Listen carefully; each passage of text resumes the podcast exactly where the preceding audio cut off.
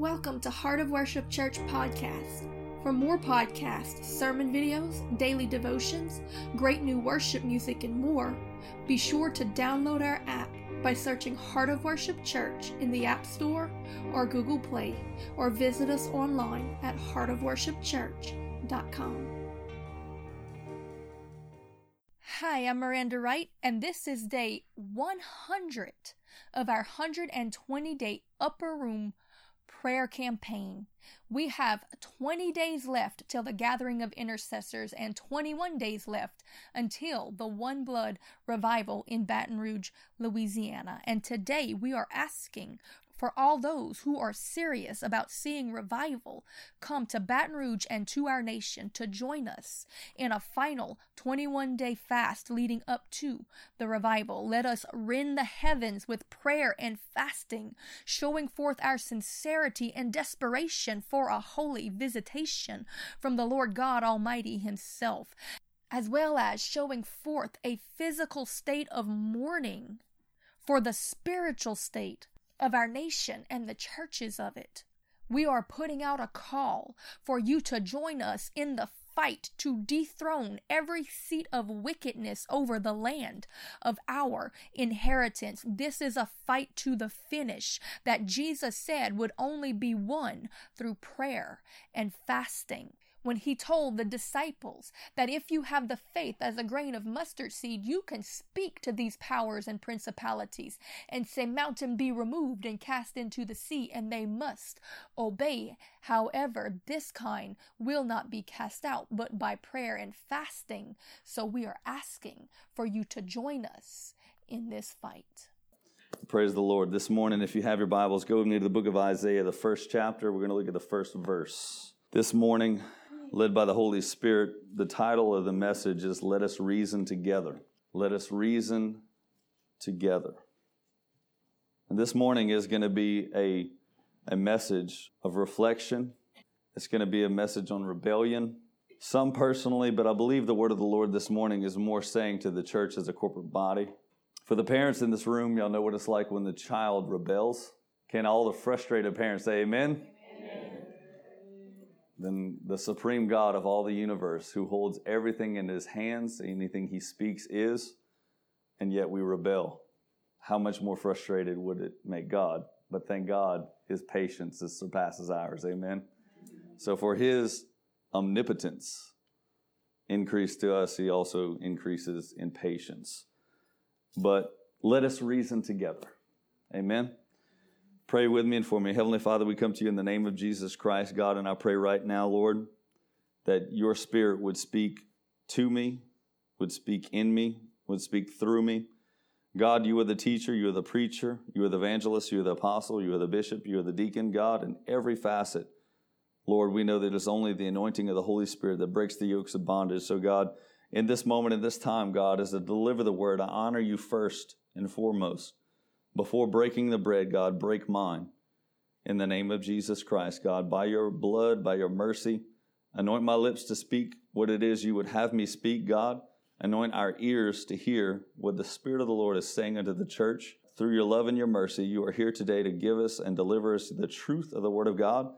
I ask God that you would anoint my spirit to deliver it in a manner that you would have me deliver it. And everything I trust in you, God, for you remember my frame, but I am dust. So speak to us now in Jesus' mighty name. And all of God's children said, Amen. As we're in Isaiah chapter 1, if my wife can pull up on the screen the opener, Ezekiel 44, verse 6. Because this message, and to preface it, I want y'all to know that this message is going to be a message on rebellion.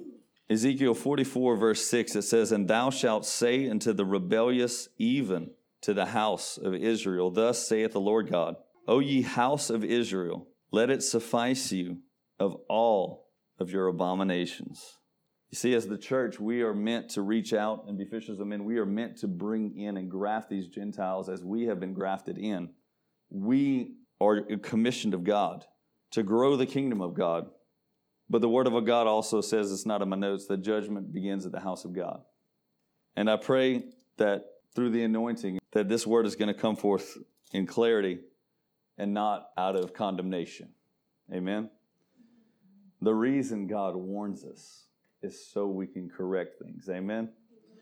And I've had to learn a very hard lesson of God's correction and rebuke is to be welcomed and not to be offended over. Amen?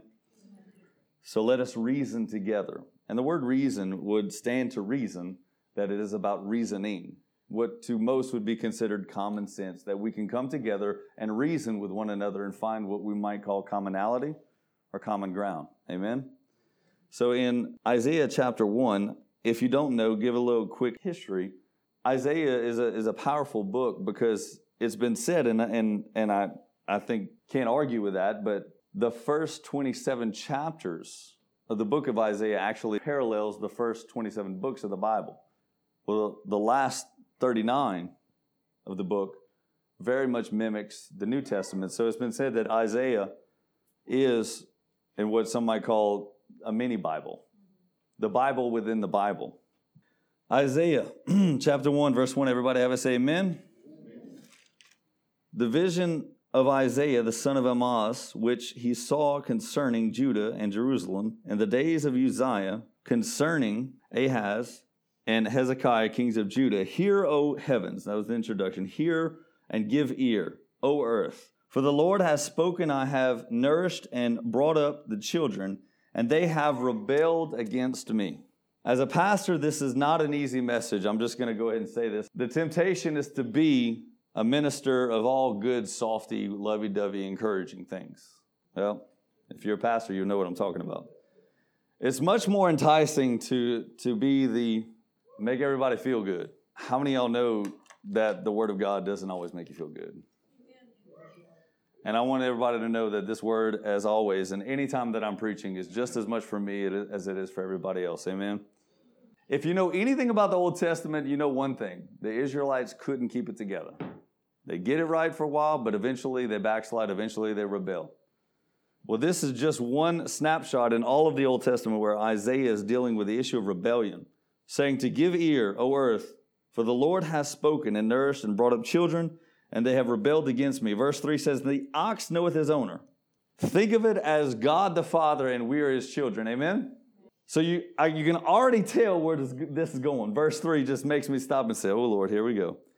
He's saying, through the mouth of the prophet Isaiah, it says, The ox knows his owner, and the donkey, his master's crib. But Israel has no idea my people don't even consider.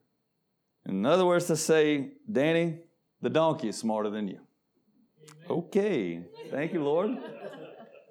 the prophet, howbeit the name in this case it's Isaiah, who says, Even the ox knows his master.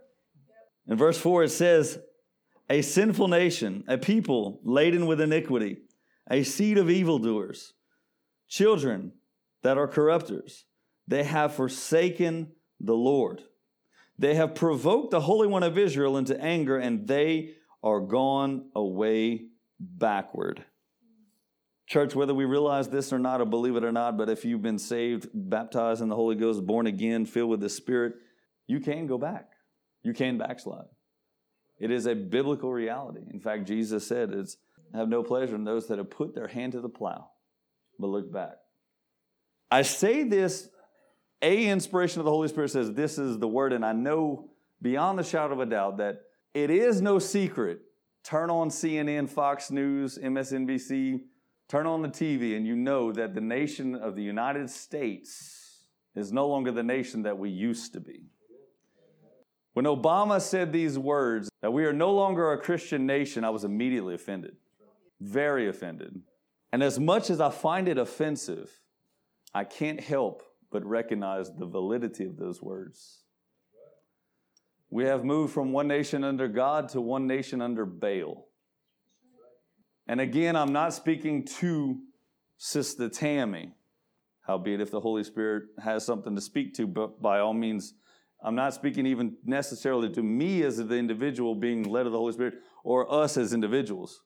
Normally, Pastor Glenn has this mantle and anointing to talk to you on a corporate level of a nationwide judgment. And I pray that God anoints me for that as well. But I want us to grasp the reality. Here's the thing, guys. We have been taught by modern Christianity that come to Jesus, roses in the park, He loves us, He'll forgive us. Is any of that wrong? Not at all. But what the problem is, that same camp will also eliminate books and passages and verses and chapters just like this that talks about God being angry, that talks about the fire and brimstone, that talks about the punishments of a willful, rebellious people, which only denotes the reality of the necessity of holiness. Or shall we say this word, simply put, obedience to Christ? Oh, you're a good, good father, but I'm a bad, bad child. Who you are, it's who I am. Y'all see that? I'm not trying to be rude, but you see how, in a rebellious, willful, no to the truth, as Miranda said in Sunday school, but willfully rebellious, we raise our hands as, and again, the modern church. I, I'm, I'm preaching a message that involves the American Christianity, okay? So, so let's, let's put the nail on the head where it's at. Is that this is the state in which we live where we have more books on Jesus. We got more MP3s and more podcasts and more YouTubes all coming out of this nation, and we are the most, well, I don't say the most. Let me, let me not go there. Compared to other nations, uh, I'd say we are, we, we're going there. Let's say it that way. We are going there. I feel the Lord is wanting it to come out to recognize that church, it's about to get real. I don't know if y'all have heard this. This was very cool. It was a meme uh, thing went pretty viral. It said that if God does not punish the United States of America, he will have to apologize to Sodom and Gomorrah. And if we as Christians want to hang on to the things of God that makes us feel good, or let me say this, the things of God that would even make our flesh feel good, the flesh. But nah, I don't know about all this, you know, wrathful, angry God part. How many of you know God gets angry? But how many know the same God that gets angry is also the same God that comes running when you choose to come back to the Master's house? And then he ran to me, took me in his arm, held my head to his chest, and said, My son's come home again. That's our God.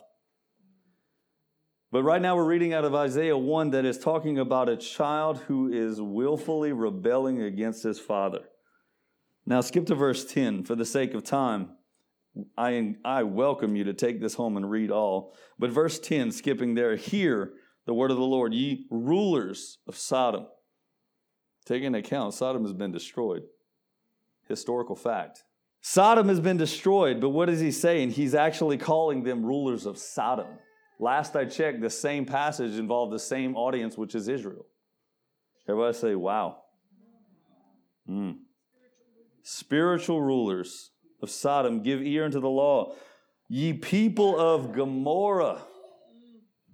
In other words, that's it, re emphasizing the reality of how much they've backslid. Some have said it's, it's not good to question God. I, I, I, I, I'm on the fence of that. I'd say that's, that's okay so long as we're still trusting Him. I question God a lot. I say, God, I don't understand why, but you know what? You're smarter than me. What's worse is when we question God to the point of backsliding and say, you know what, God, I'm done. I can't handle this. I don't want this. The Bible is abundantly clear. I'm going to just summarize this church and say this that the, as the word of the Lord came through the prophet Moses, who said, I set thee before thee life and death, blessings and cursings. And even the, the, the easiest test you'll ever take in any exam for high school, middle school, elementary school, or college, that verse concluded giving you the answer. But I say, life. Choose life. Hallelujah. Choose life. And that's what it comes down to, church. We as, as a nation, we as the church of the United States have to come back to the basics of the gospel that still teaches that sin is bad, hell is hot, and heaven is real. I'm burnt out, and I say this very cautiously. Understand, I want to say this, it's not in my notes, but I've talked, and Pastor has shared many a testimony. He had a counsel of a preacher who still thinks he's saved, living an adulterous affair with a congregate, sleeping with a woman in his church, not his wife. Still thinks he's saved. New Orleans, Las Vegas, I mean, where we would consider a lot of, well, that's just a very sin. Those are our modern Sodom and Gomorrahs. Sim sport. Amen? Again, I'm not trying to condemn people. That's why I'm not naming names. Understanding my heart is a recognition of how far we've come from the truth. It's in our backyard, church. It's not on CNN. It's not just in New York City. It's here in our backyard. Where willful rebellion is saying it's all good because, well, we're human. There's more to come. To see a perspective of God that does not tolerate willful sin. Preach it, validate it, and thirdly, just as important, very important, probably most important, is living it. Can I get an amen? Amen. We have to live the Word of God. So, verse 10, that was, uh, he called him Sodom and Gomorrah. He called Israel Sodom and Gomorrah. And check this out. Now, listen, this is where it gets harsh. Everybody say, This gets harsh. Everybody say, Don't blame Danny. Don't blame Danny. Everybody say, It's God's word. Here we go. Verse 11. Y'all ready? To what purpose is the multitude of your worship services? Pause. What does it accomplish to come to church and lift holy hands. The multitude, not even just sacrifices, you do it a lot.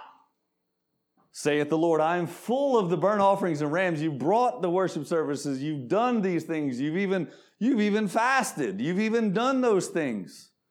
Bullocks, lambs, of course, he goats. We're talking about this is historical context, but the application to take it, we don't sacrifice bulls and goats. Amen? Sacrifice of praise. The doings of modern Christianity, which are validated in the New Testament that are good, the Word of God says, man, look at the, the outside. We, oh, we got our hands raised. Look at, I'm on the front pew. Praise the Lord. There's a stronger anointing the closer you get this way. See, I'm just talking about the, the, the foolishness of our views of what we see on the outside, right? But God looks at the, and that's where He's talking about. He, he referred to the Pharisees. You beat yourselves to make yourselves look like you've been persecuted for God, Jehovah's sake. You're fasting and you're showing it off. You're not tell, holding back from the right and the left. They're talking like this. Some of y'all will get that later. Because Jesus said, Don't let your left hand know what your right hand is doing. You're bragging about your service to God. But all of these things, he said, you bring so much of it. Verse 12, it says, when you come to appear before me, who hath required at his hand to tread in my courts. Woo. And now, verse 13, he actually tells you to stop. For those of you don't necessarily have your Bible, look on the screen. Bring no more vain oblations. I'm always reminded of the verse, and I'll never stop quoting it. God, and I pray this quite often. How many of y'all know we get tired? Restore unto me the joy of my salvation. We've all been there. Pastor, we've all been there.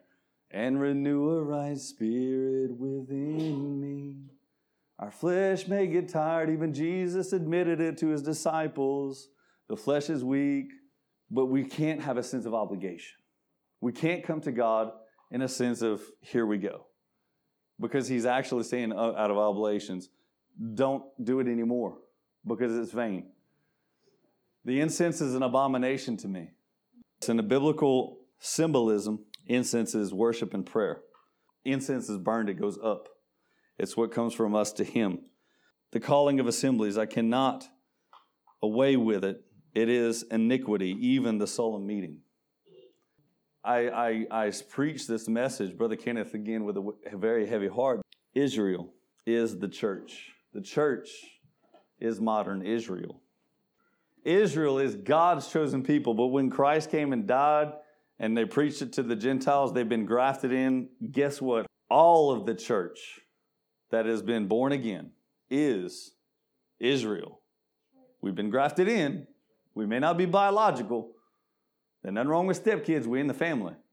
Amen? Amen. Amen. Praise God for stepkids. But this is a message to us. He's telling us, the church in the United States, we have a, a, a, pandemic in the United States today where we're doing vain obligations. Remember, this is a corporate word. To be reminded of how far the state of the church has become. We've got all of these sacraments. But notice what God is saying. If you are rebellious, you are Sodom and Gomorrah, you're doing it with an outward obligation, you know what he says? He calls it iniquity. He said, I cannot away with it. Away with it. Your new moons, your appointed feasts, verse 14, my soul hateth. Oh, Jesus. The, the customs, the, the obligate, the, the, all those things that we get caught up, the, the isms of Christianity, that if it's done in a rebellious heart, God says that He hates it. If you stand before God and hear me, that is not a sense of condemnation. And Lord knows that I have been the benefic- beneficiary of God's mercy, and thank God it's there. But it's when we're trampling His mercy, saying, I will still do what I want to Monday through Saturday, but I want to worship you, Lord. When I was a drug addict, I told my dad I didn't want to play the harlot, and that's one thing I don't like to do.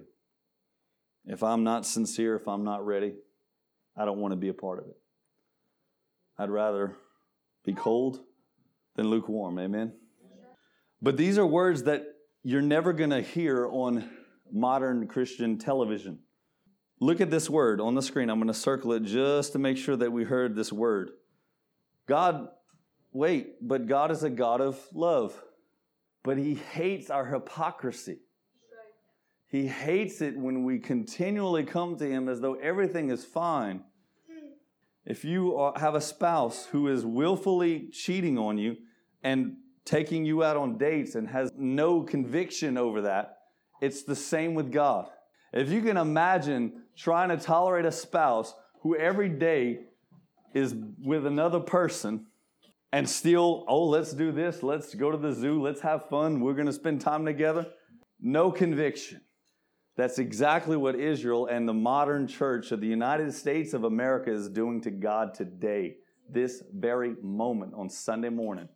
We need revival, church. Now more than ever. And God spoke this to my heart. And because of the reality of God doesn't change, amen? His character is consistent. Everybody say consistent character. Consistent character. That character never changes. So, again, where I'm at, he destroyed Sodom and Gomorrah. But he gave Nineveh reprieve. And why is that? Because they repented. And I, and I, I present this before you today, and very simply put, God spoke it to my heart.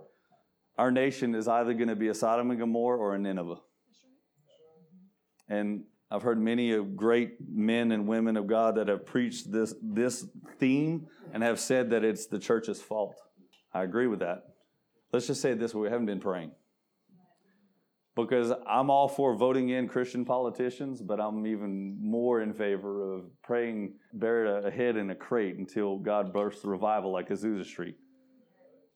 It's a lot easier to get change politically when our spiritual state have been healed. Amen. Verse 15, and when you spread forth your hands, look at that, church. It says, and when you spread forth your hands, oh, Jesus.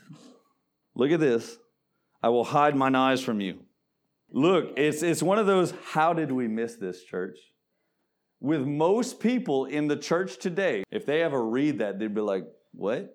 God's hiding his eyes. God says that he hates our vain obligation, he hates our sacrifices because we have no intent to change. Again, validating, Pastor. It's the word, it's not mine. Amen? When you make many prayers, oh, Lord Jesus, let's not lose focus. He's talking about a hypocritical people who claim to be children of God but are living anything but. He already called them out to be Sodom and Gomorrah. And this is the state in the church. And going back to what I was trying to say, that, that I was having a conversation. He was a youth pastor. He didn't understand that once we get saved freely by His grace through faith, that the grace was meant for us to live holy. The idea that Christians can still continue live in willful, habitual, unrepentant sin is insane to me. How shall we say then? Shall we continue in sin that grace may abound? God forbid, Paul says. Romans 6 1, verse 2, he says, How shall we who are dead to sin live any longer therein? But this is the church. If we've been grafted into Israel, we dare not fall sway to the victimhood that they fell to. We are Israel, church, and we can fall victim to the same people that God said, You are Sodom, you are Gomorrah, and I hate your worship. And when you lift your hands toward me, I'm going to turn. I will hide my eyes from this. Oh, man. And he says there, when you pray, I'm going to, everybody who told me, oh, Jesus, here's your prayers. As a pastor, I have to be extremely cautious of my words when it comes to just a random person. They don't know the word.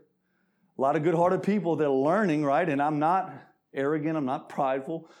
But when they say these, it's like, all right, you have, you have a few minutes, let's take it to the word. if, everybody say if, yeah. you are in sin willfully, everybody say willfully, willfully. He turns his deaf ear. The only prayer that God ever hears from a habitual sinner is God, forgive me of my sins, and I turn away. That's the prayer he hears. So it's not, again, it's a message of hope. But what good is hope if we have no despair? Hope feels great because I first tasted despair. I understand healing first because I first had sickness. It was because I was down and destroyed and I was addicted that I understand what deliverance is. Amen. When you stop caring what the people think about you, that's when the anointing will flow. That's why there's a lot of preachers on TV that are more concerned with the people than God and His truth. That's why it never saved anybody. That's why it doesn't heal anybody. That's why I never delivered anyone. It makes you feel good. That's about it. Now, he says that I will not hear your hands are full of blood. Now, everybody say this is where it's going to get hopeful. It's going to get hopeful. See, he's a deliverer. God is about bringing you out of the pit, not keeping you in it. His mercy is new every morning. Verse 16. Here we go, church. So he says this because of all of these abominations, these obligations, these vain sacrifices that he says, I hate, I can't stand to look at it, I'm not hearing your, your vain, repetitious prayers and obligations. He's saying, here's what we got to do. This is the pivotal point and turn of the message. Wash you, make you clean. The United States of America, church, put away the evil of your doings from before mine eyes. And hallelujah, is it possible to live in holiness? Everybody say yes. yes. Cease. What does the word cease mean? Stop, Stop doing evil. Hallelujah. Grace was not an excuse for sin, it was meant to overcome it. Hallelujah. Give him praise. So, a message to the modern Christianity that the people whom on this podcast can hear if you are listening to sermons that do only thing but let your flesh feel good and don't preach against sin and living a holy life, it is a message, a theology, an obligation of sacrifice that the Bible says God hates. A loving God hates one thing sin. And if you align with the thing he hates, fill in the blank. Verse 17 learn to do well. Now, this is interesting. Seek judgment. Now, that doesn't mean I'm looking for people to point out their sin. As God leads me to and brings an intervention, a divine appointment where sin needs to be pointed out and say, look, based on scripture, that's one thing. That's not what that means. I'm seeking for it. Brother, if, is, there, is there something I'm missing? Pastor Glenn, only you can see, you see it better than me because I'm on this end, you on that end. Seek after judgment. Seek after it. Oh, I'm excited, except for when my wife points it out. Hallelujah. When the spouse does it, it's different. I can take it from the father in law. I love him. He understands me. We, we, we joke. We, we enjoy carbs. I'm leaving that alone. but when the wife, yeah, she don't sugarcoat it at all. Worse, she's a prophet. She operates in the office. Look at Isaiah. He didn't sugarcoat. that, that, that's, that's who we're reading from. This is actually uh, Isaiah, a prophet. Seek judgment, relieve the oppressed. Hallelujah. Judge the fatherless, plead for the widow. In other words, now doing those things, firstly, because we've been washed. You know, we can feed the, the hungry, we can visit the imprisoned, and we've done it. Heart of Worship Church, literally, we've done it. And praise God, I can't wait for us to do it some more. But if we're doing that without washing ourselves first, go back to 16, this is the prerequisite before that to be washed. I'm washed, I'm cleansed, I'm born again. There's a song, y'all need to hear that one. Make you clean and put away the evil of your doings from before mine eyes. Jesus, and some might say, oh, Old Testament, I can always validate whatever God said in the Old Testament, He also said in the New Testament. God was in operation before the blood was ever shed. In fact, as I recall it, the scripture says his blood was shed. The lamb was slain before the, even the foundation of the world. That atonement was already in process before they even fell. So, what we read in Isaiah, my brother, we can preach it as though it's in Galatians. Cease to do evil. Come now, and here's the message let us reason together. Is it reasonable? Is it reasonable that Christians should look like Christ? Is it reasonable for Christians to talk like Jesus? To do the things Jesus would do, and even better than all of that, abstain from the things Jesus would abstain from. Because, like you just read, the things that were done were not wrong. It's just that we're do- doing out of an unrepentant heart.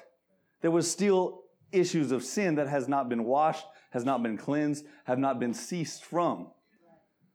So we can talk like Jesus. We might even wear a robe with a purple sash. But that doesn't make us holy. It's just as important to abstain from certain things as it is to do those good things. Amen? All right. Let us reason together, saith the Lord, through your sins, but thank you, Jesus. Now, this is a verse that, that has been quoted, at least in my experience of being in church. Though your sins be as scarlet, they shall be as white as snow. But they'll only be as white as snow until you're ready to give it up. You see, I've heard that message. I've heard that verse, and all I've heard preachers preach, talking about raised in, in church. That's a good verse. That's one that gets me excited. But it can only happen until we do the before until we're ready to cease from doing evil. Though they be red like crimson, they shall be as wool. Hallelujah. Verse 19. If you be willing and obedient, church. If we're willing and obedient. Everybody say, and obedient. And obedient. Why is that? Because a lot of people are willing. Oh, Lord, I'm, ah, I'll never deny you. I'm willing. I'm going to stand. I want to stand. I want to tell people about Jesus. There's a lot of willing people, but there's not enough obedient ones. It's willingness and obedience to that. Amen. You might get excited. You might hear your favorite preacher preached against sin, preached the baptism of the Holy Spirit, Preached God's grace the way it ought to be preached. And I listen to him, I get fired up. But if you just get fired up and burn out, what good is that? That's the willingness without obedience. He wants you to be willing, ever say it, and obedience. Now, the good news is, it's His grace. It's good to be obedient, but if I operate in the flesh, I will fall every time. Titus chapter 2, it tells us that God's grace teaches us to live in holiness. Paraphrasing. So when we're saved by grace, He sanctifies us in His grace. In other words, church, He doesn't leave you hanging. You got to climb the mountaintop. God says, Here's your backpack. Good luck. I'll be watching from the cloud. That's not how God works. He says, Here's my grace. God's grace is what enables us to go from willingness to obedience. When I say, God, save me by your grace, forgive me of my sin, and when His Holy Spirit comes in and transforms me, my want to has been changed. The desires have been remodeled. New creation in Christ Jesus. Old things have passed away and all things become new. Amen? So I want, I want to also, I cannot not preach on God's grace when it comes to living a holy life and being obedient because we don't have it in and of ourselves. But if you choose God's grace, you will not fail. Amen? Hallelujah. But if you refuse and rebel, okay, connecting what I just said, make sure we're on staying on the same page. If you're willing and obedient, great, but this next says alternatively, but if you refuse and rebel, you shall be devoured with a sword, for the mouth of the Lord has spoken it. Now I want to go back to the point the United States of America. To the United States of America, modern Christianity, I speak these words. Again, you're either going to be Sodom and Gomorrah or you're going to be Nineveh. Sodom and Gomorrah or Nineveh. Nineveh heeded. When the voice of the prophet came forth, they repented, and even their cattle were on a fast. Y'all think I'm just saying that, but that's actually in the scripture. So, what I'm saying, church, if this nation does not turn the helm, this country will be devoured with the sword, for the mouth of the Lord has spoken it. That's not a scare tactic, that's a reality. It should shaken us to, to the core. As we do most, if not all, Sundays, as far as I can tell, we pray for our nation. As we continue, we should. How has the faithful city become an harlot? Now remember, this is Israel. This is the church, the modern church. How is that the faithful city has now become a harlot? It was full of judgment and righteous, lodged in it, but now murderers. Everybody tells me, oh, there's no way that our nation can become a socialist country. I would love to believe that. But right now, every college and every university, all the, even especially all the prestigious ones, are spitting out socialists, anti God, atheistic, God hating socialists, communists that hate capitalism, that hate God, that hate everything that this nation was founded on. And unfortunately, there's coming a day when this generation will die, and that generation will remain. And if that is the case, I don't doubt for one second that is the judgment. We, like many others across this world, will be standing in line for a roll of toilet paper because this nation refused to repent. The church, by and large, has put their faith in man and not God. There's their problem. You see, there's no doubt. I don't think there's ever a church you can, from, from sea to shining sea, from the east coast to the west coast, from the south to the north, and north to the south. There's not a single church that doesn't have faith. But what is their faith in? The church has put their faith in man instead of God. They trust in prophets instead of prophets. The church today, by and large, has more faith in prophets instead of prophets. Y'all see that on the screen? For the podcast, it's they have faith in P R O F I T S instead of P R O P H E T S. Prophets instead of prophets. They trust in motivational uh, speeches instead of mourning and preaching. The church trusts in motivational speeches instead of mourning and preaching. The church trust more in their programs instead of prayer. And y'all see that all. Now, how we're going to do this? Let's have this little meeting. We're going to do our council. Can we do this? Collaboration in ideas for different things are not wrong, but it's when we bypass prayer completely and when we trust in books. And I've seen this. They have they actually have conferences on how to build the church, and it's all advertising. It's all investing into this, investing into that, not a word of prayer.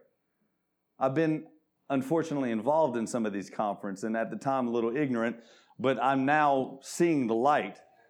The Bible says it is God who builds the church, and they that labor, labor in vain. It's God that does it. So, how do we do it? Not programs, it's prayer. The church today trusts more in societal notoriety instead of being well pleased with God. And I put that quotes to remind you this is my beloved Son in whom I am well pleased. And let me tell you, there are many times that when God's happy with you, a lot of people won't be. And that's just a, that's a honest to God truth we got to take. I've met so many pastors that are seeking man's approval, jumping into all the chambers of commerces and again, I'm saying what I'm telling you, what is happening is not necessarily in and of itself wrong. But what I am telling you is that there's much more focus on man's approach than God's approach. Y'all think I'm crazy, but I'm telling you what I know. I've been around many of pastors, and they're so focused on their networking being loved by the world. It makes you an enemy with God.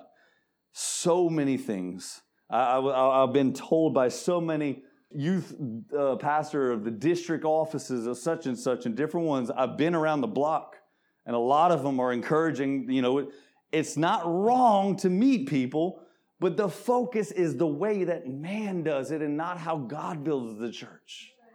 And many a times you're going to be connected with people that God says that you're unequally yoked.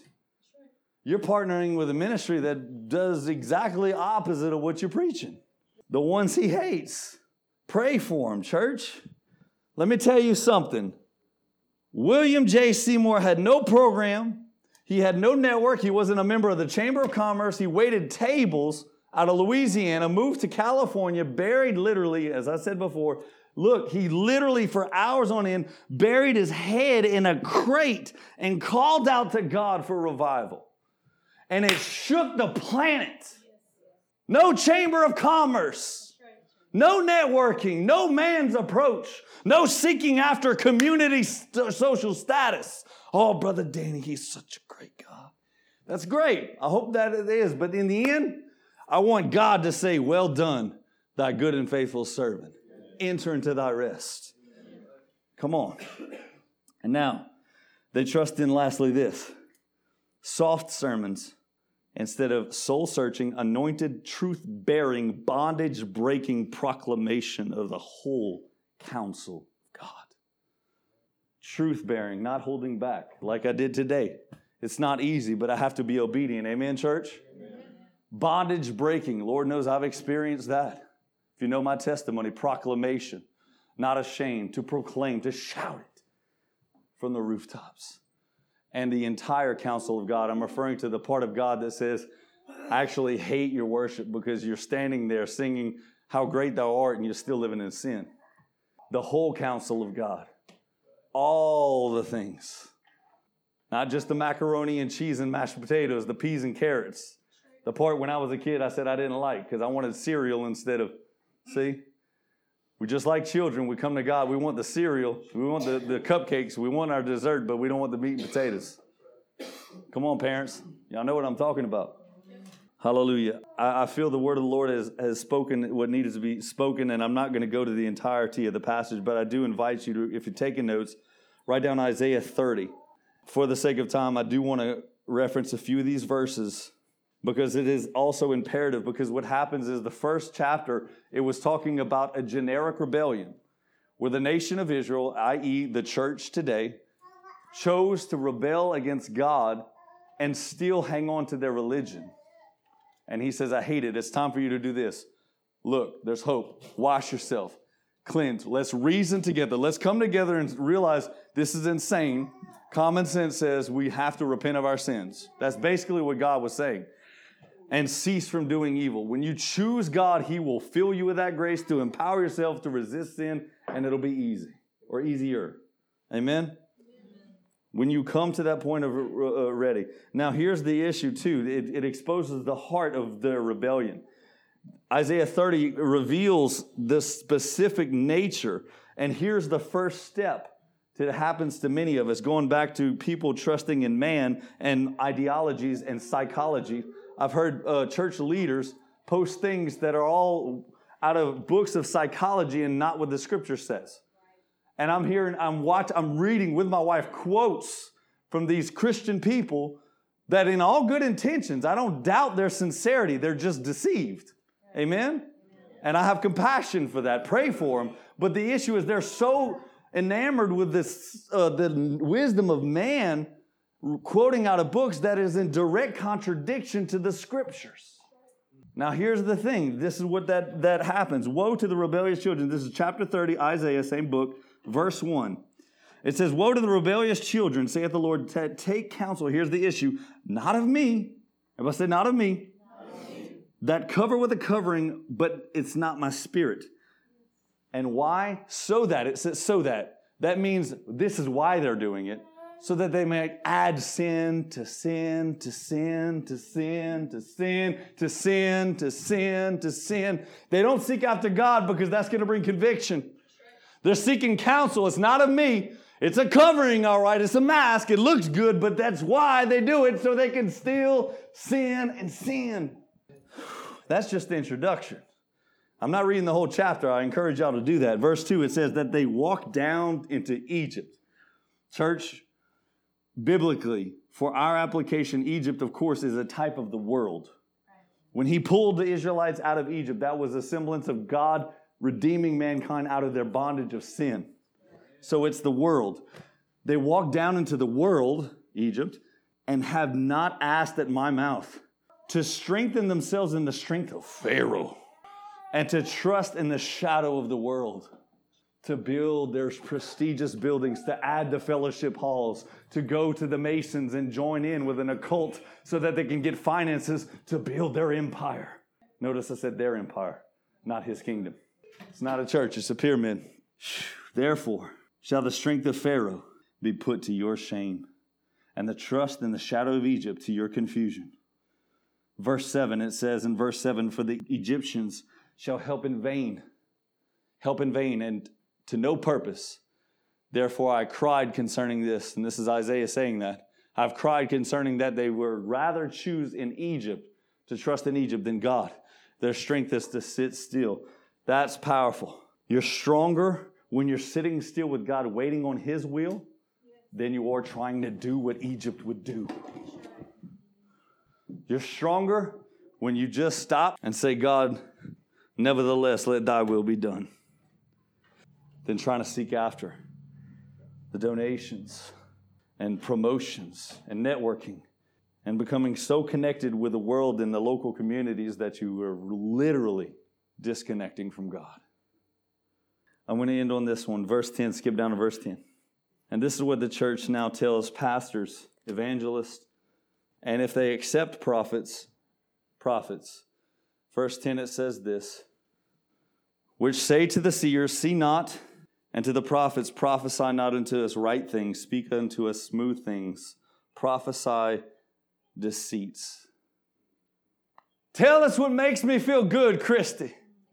Oh, Pastor Glenn, t- don't, te- don't preach out of revelation. That's scary stuff. T- tell me what makes me feel good. Miranda and I had a direct theological disconnect with close friends of ours who say these words in, these, in this order and believe it to be truth that all prophecy should be edifying and not convicting or correcting. I say without the name to illustrate my sincerity I'm not being condescending and prideful and telling you, I'm just telling you the truth by stating this. They obviously have not read the Old Testament. In fact, last I checked, I don't think I've read any prophetic word from any of the Old Testament prophets that was like, You're doing good, Corey. Keep it up. The need for the prophet was correction. It's just like this the reason a doctor exists is because we get sick. The reason God raised up prophets was to correct the nation. So, yes, no, we need the truth. But the church of today is more concerned about prophesying unto smooth things. I, I, I highlighted that smooth things. But in the end, those smooth things are nothing but deception. Absolutely false. What's crazy is y'all, y'all have ever seen an ostrich? You know an ostrich does when it gets crazy and it gets scared? That's them. The church is burying their head in the sand and judgment is coming. I got news for you. The devil sees your big feathers and your big rear end head in the sand. That's what the church is today. The devil seeks whom he may devour, steal, kill, destroy. And the church is an ostrich in the head in the sand. Don't even see it coming. But it was willful rebellion, church. And, I'm, and again, I, I want y'all to understand that the word of the Lord was deliberately delivering this more of a corporate word with every service, we never want to leave without giving opportunity for you to lay it at the altar. But I say, I say this, let us reason together.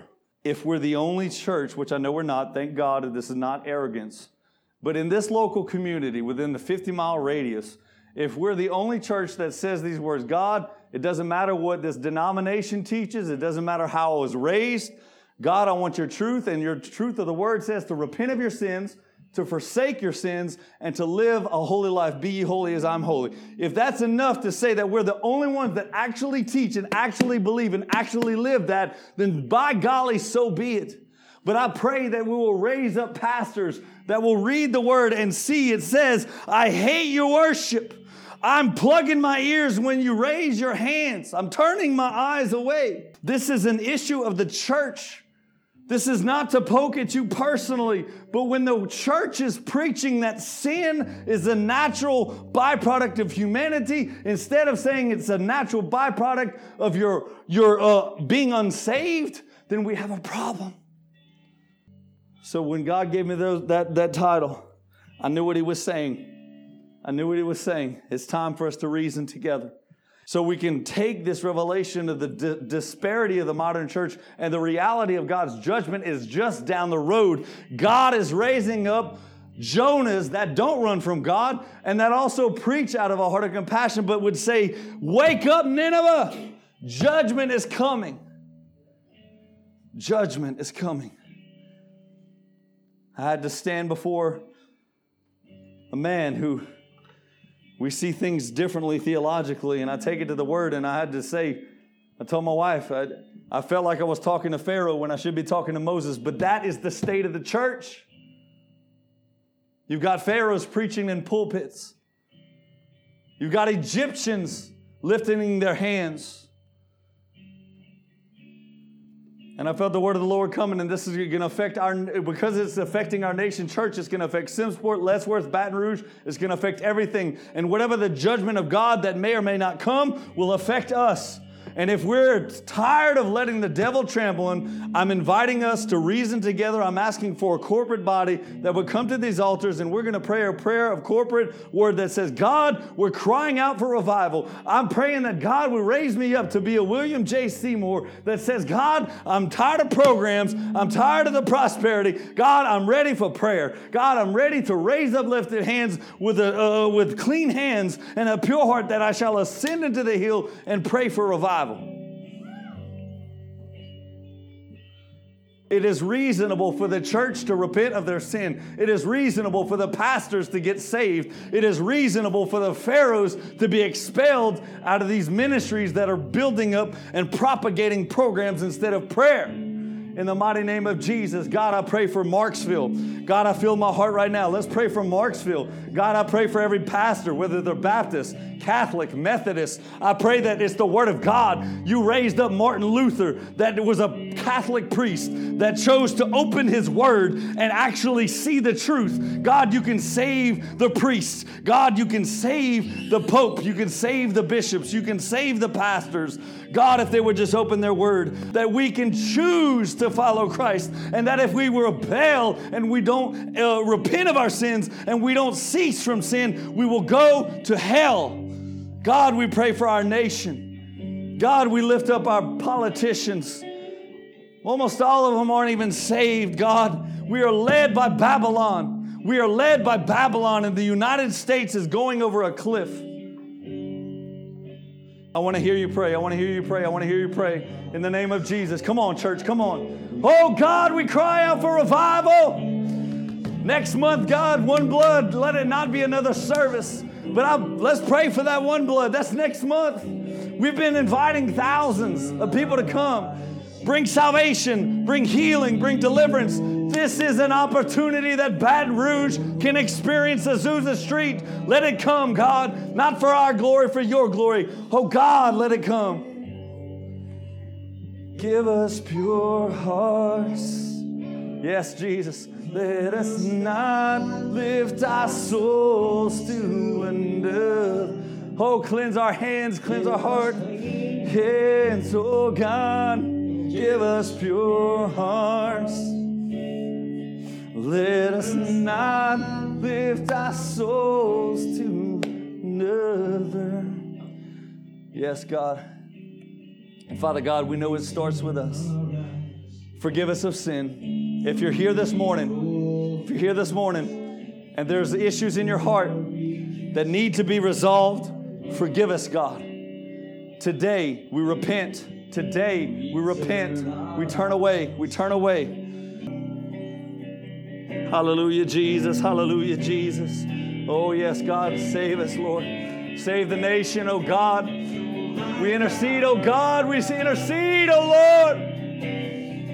Oh God, judgment will come without repentance. Oh God, let the ministers wail between the porch and the altar. Oh, that the United States of America would stop draining their lives, Lord, in drugs in atheism in the name of Jesus.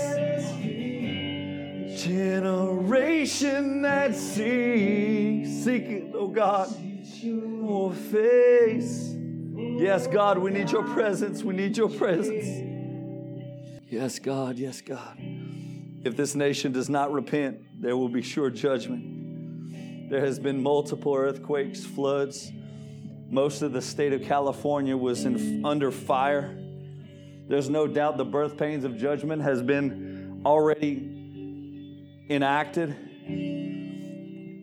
I, I, see in the spirit that God's holding the coals as he, he did for Sodom and Gomorrah. It was literally cast down from the altars of heaven. And I see God holding a, a double hands lump of coals, but I see those coals were falling through the cracks is a vision God just gave me. And what's happening is those coals falling through the cracks of his fingers were the fires in California, were the floods uh, in Baton Rouge, were all of those things that we're seeing on the news. Right now, we've got a nuclear plant that is at risk uh, uh, because of the floods in Nebraska, I believe. There's so much just in the last 10 years, just in the last 10 years. And God, we, we pray, Lord, that we come to a point where you can take those coals and put it back on the altar and not cast it down on us, God. We see so much word of prophetic warning of floods through the Atchafalaya River and the Mississippi River. A lot is happening. Babies are being slaughtered.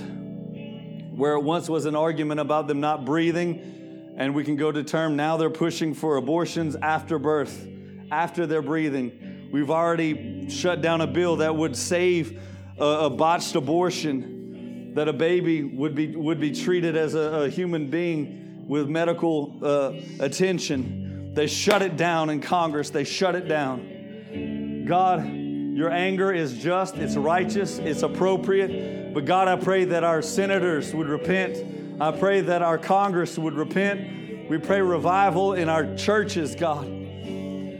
Come, let us reason together. Come, let us reason together.